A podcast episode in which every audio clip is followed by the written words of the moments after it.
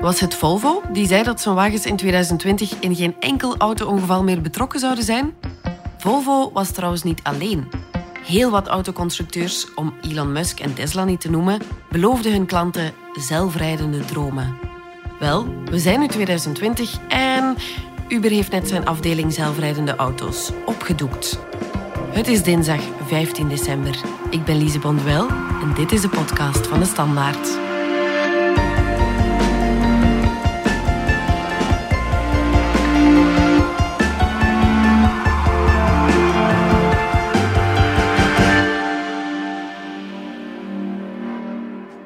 Karsten Lemmens van onze economieredactie. Wat heeft Uber nu juist beslist in verband met de ontwikkeling van hun zelfrijdende wagens? Wel, Uber heeft beslist dat zij niet langer zelfrijdende wagens zelf gaan ontwikkelen. Zij hebben hun afdeling die daarvoor in staat. Zij hebben die overgedragen aan een ander bedrijf, Aurora, die daarmee bezig zijn. Uber heeft een belang genomen in dat bedrijf, dus ze zijn partners eigenlijk. Maar zelf gaan ze er niet mee verder. Het duidt niet echt op een groot geloof in die zelfrijdende wagens, hè? Wel, Uber was altijd een van de grote trekkers van zelfrijdende wagens. Meer zelfs, zij zagen het als essentieel voor het voortbestaan van het bedrijf. Travis Kalanick, de oprichter van Uber, zei ooit: als iemand anders eerst is met zelfrijdende wagens ontwikkelen, dan zijn wij dood. Ja. Want hun toekomstbeeld was die dure chauffeurs in hun Uberwagens, om die eruit te halen en te vervangen door robottaxis. En daarom zetten zij daar volop in. Ook Ryan Chin, CEO van Optimus Ride, die gelooft in de efficiëntie van zelfrijdende wagens.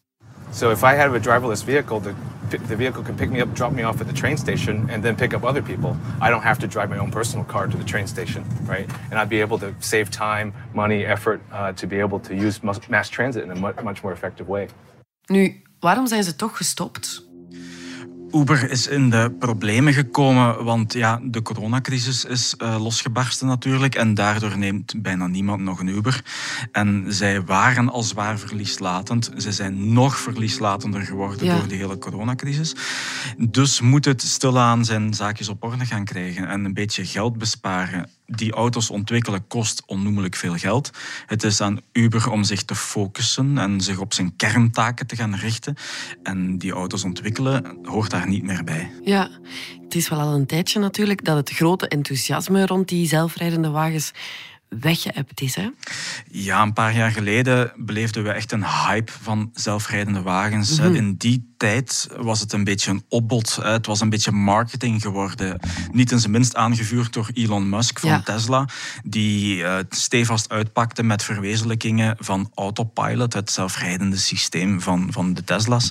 If you buy a car that it does not have the hardware necessary for full self-driving, it's like buying a horse. Feature complete with self-driving. It'll be able to do basically anything. The upgrading of the fleet to full self-driving, essentially with an over-the-air software update, may go down as the biggest asset value increase in history. I feel very confident predicting autonomous robotaxis for Tesla next year. You'll be able to go from highway on-ramp to highway exit without touching any controls. Elon Musk was daar heel vocaal over, van kijk wat wij kunnen. En anderen konden natuurlijk niet achterblijven. Dus het werd een soort van marketingopbod waarbij misschien wel irrealistische toekomstdromen werden voorgespiegeld. Er waren toekomstdromen dat we nu al in zelfrijdende wagens naar ons werk zouden tuffen en in de krant konden lezen ondertussen. Zijn we toch een beetje van teruggekomen, omdat uiteindelijk bleek dat toch een beetje moeilijker te zijn dan we hadden gedacht. Er zijn ook een aantal incidenten of accidenten zelfs geweest die toch een beetje alles in perspectief hebben geplaatst. Ja. A man in Minnesota is blaming his car crash on Tesla's autopilot feature. A Tesla sedan in autopilot mode crashed into a parked police cruiser yesterday in Laguna Beach, California, which is in Orange County. Thousands of people in the Almaden Valley were without power tonight after a Tesla crashed into a power pole. There it is right there, sparking a fire. She was on automatic pilot when it happened. Een van de ergste incidenten was met Uber, toen een zelfrijdende wagen een voetganger heeft doodgereden in Arizona. De testchauffeur die in die wagen zat, die was naar verluid op haar smartphone naar The Voice aan het kijken. Iemand stak de straat over en de zelfrijdende wagen reed de vrouw dood. Vreselijk. En dat heeft toch wel een beetje de verwachtingen doen bijstellen. Ja. En wat maakt het zo moeilijk om een veilige zelfrijdende auto te ontwikkelen? Wel, een zelfrijdende wagen die rijdt op basis van kunstmatige intelligentie, op basis van algoritmes. En die zijn heel goed in het voorspellen van patronen. Dat is makkelijk op bijvoorbeeld een autosnelweg, waar al het verkeer in één richting rijdt en er eigenlijk weinig kan gebeuren. Ja. Maar het wordt al veel complexer wanneer je in bijvoorbeeld een stadscentrum zit, waar een kind plots irrationeel kan beslissen om de straat op te lopen omdat zijn bal uit zijn handen is gevallen. Het is heel moeilijk om een computer te leren zien dat dat kind daar op die stoep, dat misschien wel eens plots de straat zou kunnen oversteken. Zelfs wij kunnen het daar lastig mee hebben. Ja, wij kunnen dat nog enigszins inschatten, maar een computer kan dat bijna niet. Denk ook als je bijvoorbeeld aan een kruispunt komt, je stopt, je hebt geen goed zicht op aankomend verkeer, dan ga je een klein beetje naar voren en je gaat een beetje naar voren leunen, door je raam kijken, komt er iemand aan? Een computer, die kan dat zo niet bedenken, dat hij dat zo zal doen.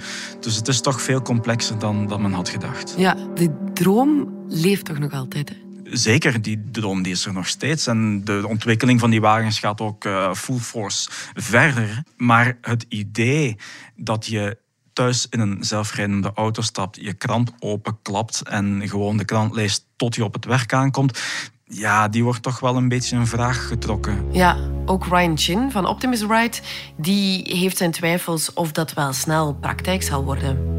Our view is that self-driving is going to be very difficult in places like driving around in Times Square, for example, in a snowstorm. That's going to take more than 10 years.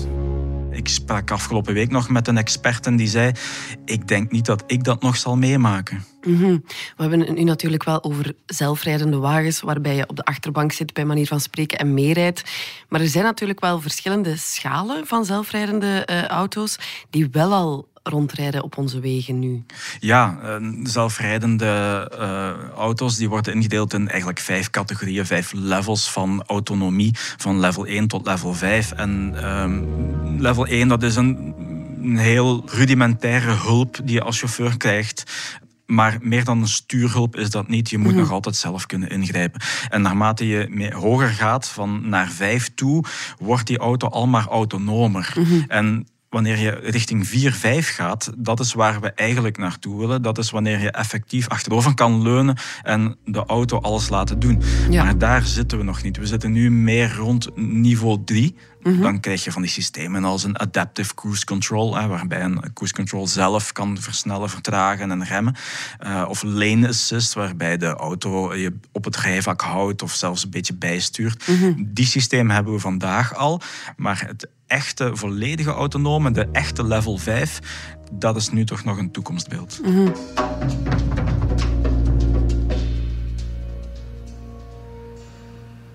Zal dat ooit voor de gewone consument zijn? Ik hoop van wel, want het zou fantastisch zijn. Maar ik denk dat er toch nog heel wat water naar de zee zal moeten vloeien voor we daaraan komen. Ja.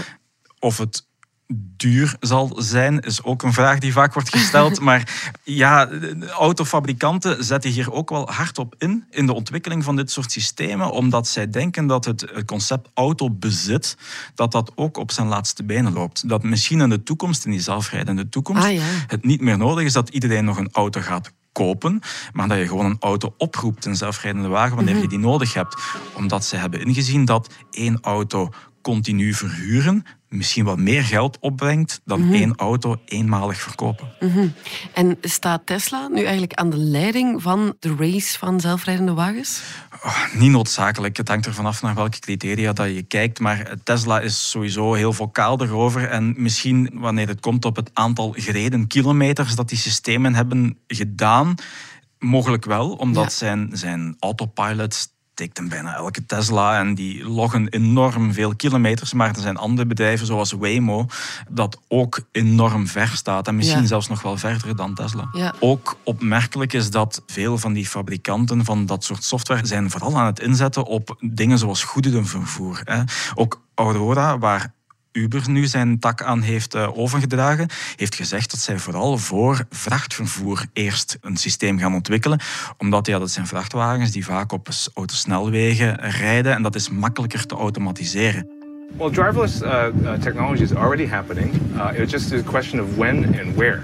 So, but the ability to drive autonomously in a place like the Navy Yard, or on a university campus, or in a retirement community, we can do that now. In fact, that's what our company is doing today.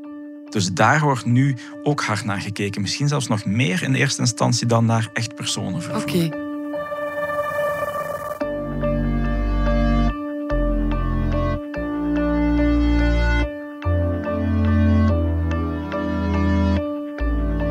We zijn terug na de reclame. Niets is, alles wordt. Dat hadden de Grieken 2500 jaar geleden al begrepen. En dat is nog altijd zo. Vandaag wellicht meer dan ooit. Maar hoe vind je je weg in een wereld die almaar sneller verandert?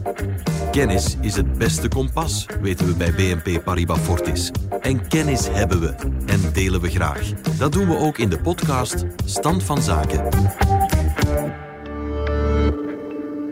Is er een kans dat een zelfrijdende auto het verkeer veiliger kan maken? Sowieso denk ik dat het qua veiligheid een vooruitgang zal zijn. Al is het maar omdat een zelfrijdende wagen, die interpreteert de regels heel letterlijk. En die zal, waar je 50 mag, zal die ook maar 50 rijden. Die zal nooit een zware voet hebben. Die zal nooit op zijn smartphone zitten te kijken en dus niet opletten. Meer zelfs, sommige experten die denken zelfs dat zelfrijdende wagens in sommige omstandigheden zelfs verplicht zullen worden. Ik sprak afgelopen week met Mario Torres van IVEX. Dat is een Leuvense start-up die software voor zelfrijdende wagens ontwikkelt. En hij zei, ik denk dat binnen dit en 10 jaar in bepaalde zones van een stad alleen nog zelfrijdende auto's zullen binnen mogen. Omdat daar de steden weten, die auto let altijd op, die houdt zich altijd aan de regels en menselijke chauffeurs niet noodzakelijk. Dus dat je, zoals we nu, lage emissiezones hebben waar vervuilende diesels niet binnen mogen, dat we ook een soort autonoom rijdende stadsdelen hebben waar menselijke chauffeurs niet meer binnen mogen, omdat die computer nu eenmaal veiliger doet. Ja. We hebben het nu natuurlijk over de auto zelf, maar zijn er ook andere randvoorwaarden die moeten vervuld worden vooraleer dat mogelijk is? Wel ja, in een ideale wereld speelt de infrastructuur rondom de auto ook een grote rol. Een belangrijke daarin is 5G, de hypersnel mobiel internet, omdat aan zulke hoge snelheden dat die auto's rijden, aan 120 km per uur telt elke seconde. Dus communicatie tussen auto's onderling en tussen auto's en infrastructuur moet supersnel zijn.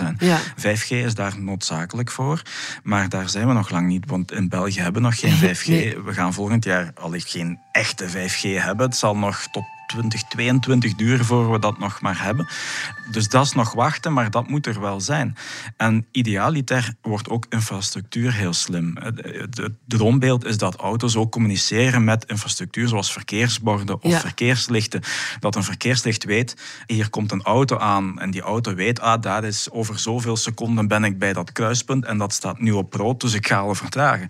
Dat is het droomscenario, maar daar is ook nog heel veel werk nodig voor we daar zijn. Je hebt ook zelf met een zelfrijdende auto gereden of je laten rijden. Hoe was dat? Bevreemdend, omdat het wel een beetje akelig is om dat stuur los te laten. Of zeker aan 120 km per uur op een autosnelweg. Maar wat mij vooral opviel was dat de computer eigenlijk heel voorzichtig is. Misschien veel voorzichtiger dan wij als mens zouden zijn. En dat leidt eigenlijk wel tot problemen, want op een gegeven moment zat ik achter een vrachtwagen die een helling amper opraakte en die reed nog 60, 70 kilometer per uur. Een normale chauffeur zou onmiddellijk naar het linkerrijvak zijn uitgeweken en voorbijgestoken. Maar omdat daar ook verkeer aankwam, durfde die computer dat niet. Die dacht, dat andere verkeer komt zo snel aan, ik ga dat niet doen. En het gevolg was dat ik gewoon kilometers achter die vrachtwagen heb gezeten. Dus je merkt dat die computer echt heel voorzichtig is. Misschien wel een beetje te voorzichtig. Ja. En heb je het gedurfd om het stuur los te laten, je ogen dicht te doen? Ja, eigenlijk wel. Al is het maar omdat er naast mij een heel competente veiligheidschauffeur zat. Die kon ingrijpen wanneer het misliep. Karsten Lemmens, dankjewel. Graag gedaan. Dit was de podcast van De Standaard. Bedankt voor het luisteren. Wil je reageren? Dat kan via podcast@standaard.be. Alle credits vind je op standaard.be/podcast. Morgen zijn we er opnieuw. En we hebben nog iets bijzonders vanaf volgende week. In België kregen vorig jaar 286 gezinnen te horen dat hun naaste een moord heeft gepleegd. Hij heeft hier heel die tijd beginnen te wenen en hij zei: mama, ik heb dat niet gedaan, mama, ik heb dat niet gedaan. Wat nu, hè? Met had een en ander geregeld te worden natuurlijk, voor een advocaat. Iedereen ziet dat precies. Allee, dat was precies op mijn hoofd geschreven dat mijn broer dat had gedaan. Ik voel mij 100% getrouwd, hè? Eigenlijk als alle getrouwde personen. Maar ja, het is zo dubbel, hè? Want ik ben ook alleen. Met kerst ben ik meestal alleen. Met nieuwjaar ook. Deze vrouwen staan alle vier op een kantelpunt in hun leven. Hoe worden zij beïnvloed door hun naasten in de gevangenis? Ik blijf bij hem, ik luister naar hem, maar ik dring precies niet door. Ben jij dan niet uitgeput? Dat weg door, ja. Inderdaad, ja. We hebben elkaar al zo lang niet gesproken en nu belt hij heel de tijd. Ik word daar zot van. Ik moet die niet horen, laat me gerust. Waar zit hij nu? Hoe ziet die cel daaruit? Hoe gaan ze hem daar behandelen? Dit is de podcast Mijn Kind, de Moordenaar. Ik snap wel dat veel mensen, als ze zoiets meemaken, gaan schijnen. Dat je toch elkaar iets verwijt. Nu te beluisteren via je favoriete podcast-app.